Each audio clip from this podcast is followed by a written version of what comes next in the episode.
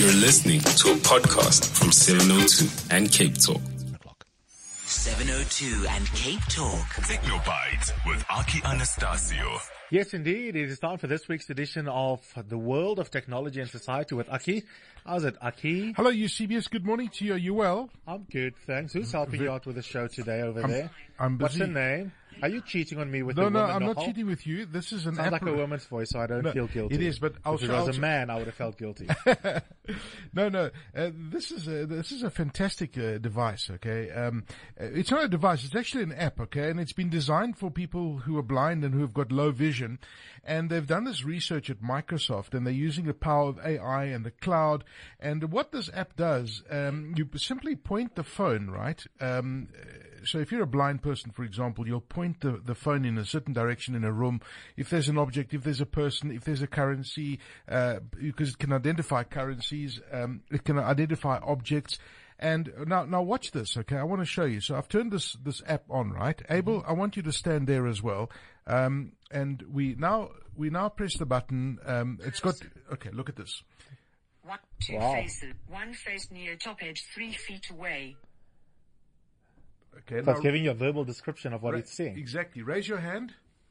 Okay. One face near center, four. One face near top edge, four feet away. So this, It's not telling you that I want to Face- talk One there. face near top edge, three Pick feet me, away. sir. Pick me, One sir. face near top left, three feet. One face near left edge, two. One face near top left, zero faces. Okay. So what it's doing, as you move the camera around, okay, it uh, it identifies the room and what it's seeing. Um, now the the lighting here isn't the greatest, but what it can see is it can see if you're smiling, it can see if there's aggression in your face just based on AI and technology. Uh, it's also got the ability to to kind of read the scene, identify the colors that are in the scene. Now, if you, for example, um, take the piece of paper that you have in front of you, Yeah. right, and uh, you want to read what's on this particular paper. Handwriting preview.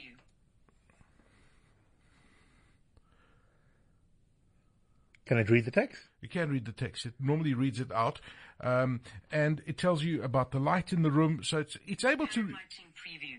It's got the handwriting preview. Handwriting preview.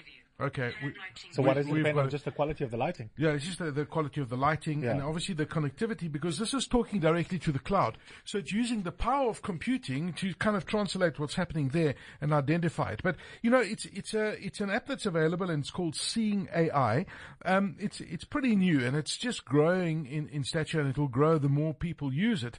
But the fact is that you will be able to, as a blind person, use your phone to identify things and just bring what you can't see into your mind, which is quite extraordinary the way they're going with these How does it compare to, do you know how it compares to existing technologies?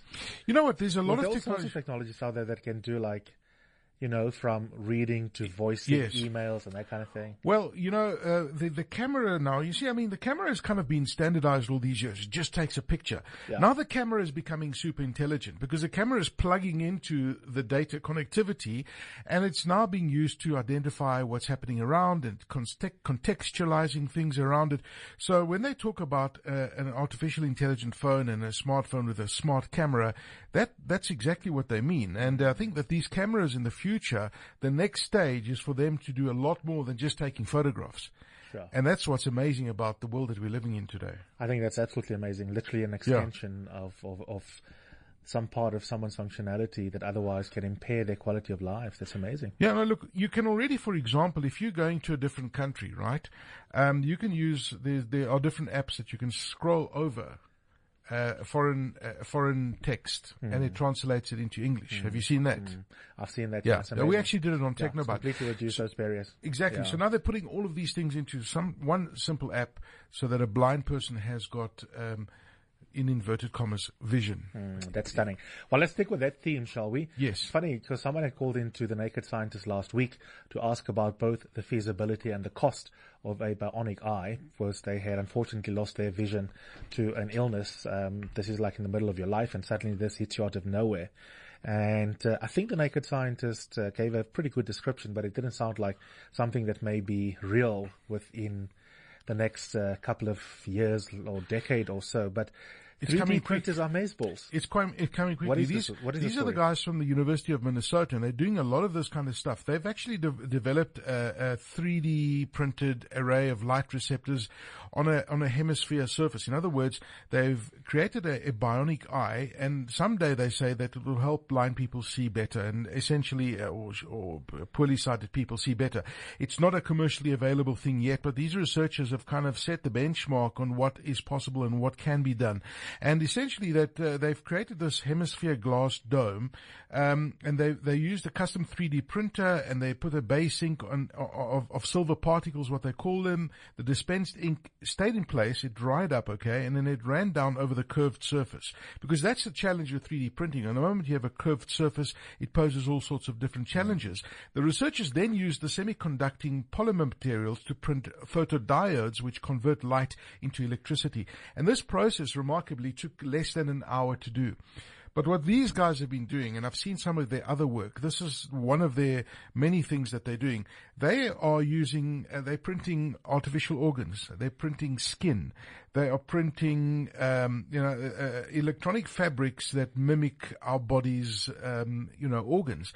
So the bionic skin one, which they've already released a few months ago, is absolutely fascinating. Hmm. I'm, I'm all using 3D eh? printers. I'm really amazed by how 3D printing has become a fully fledged subdivision of biotechnology. What is the origins of, of 3D? What is the original purpose? Well, it's just to print uh, different uh, objects, you know, um, plastic objects in particular. Now and then the next thing you, you next- have all these applications that are you stunning. see, yes, in the next 20 years, you will be able to have your organs printed and put back into your body and you'll have another kidney or, you know, these kind of organs. It's, it's astonishing where Mm. it's going. Absolutely, absolutely amazing.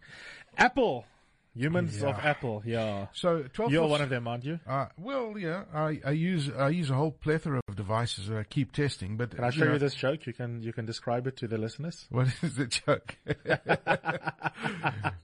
I saw this uh, the other day floating around on social media, and I had a good I had a good chuckle.